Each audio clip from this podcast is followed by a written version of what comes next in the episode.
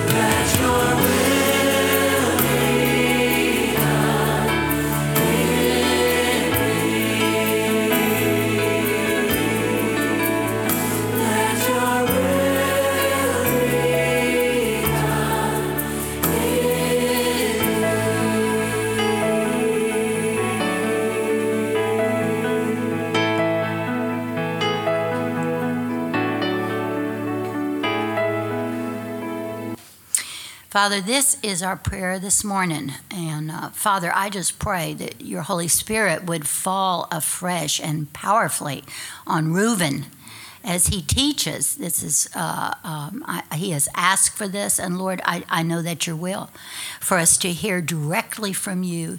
Uh, and Holy Spirit, thank you for interceding in words in, uh, that we don't even know exactly how to to verbalize. But Lord God, you know because you hear the Holy Spirit prays in accordance with your will. And so, Father, we acknowledge we need a fresh touch every day. We need a filling. Lord God, that's the only way we can walk and be led by the Spirit and not uh, walk according to the flesh. So, Lord God, we ask for that. As the song says, we yield ourselves to you. Speak your word to our hearts. Each of us are coming from a different place, Lord God, but you know us. You call us by name. We are your dependent sheep. So, Lord, we just pray for a fresh filling and an anointing as, as Reuben preaches. In Jesus' name, amen.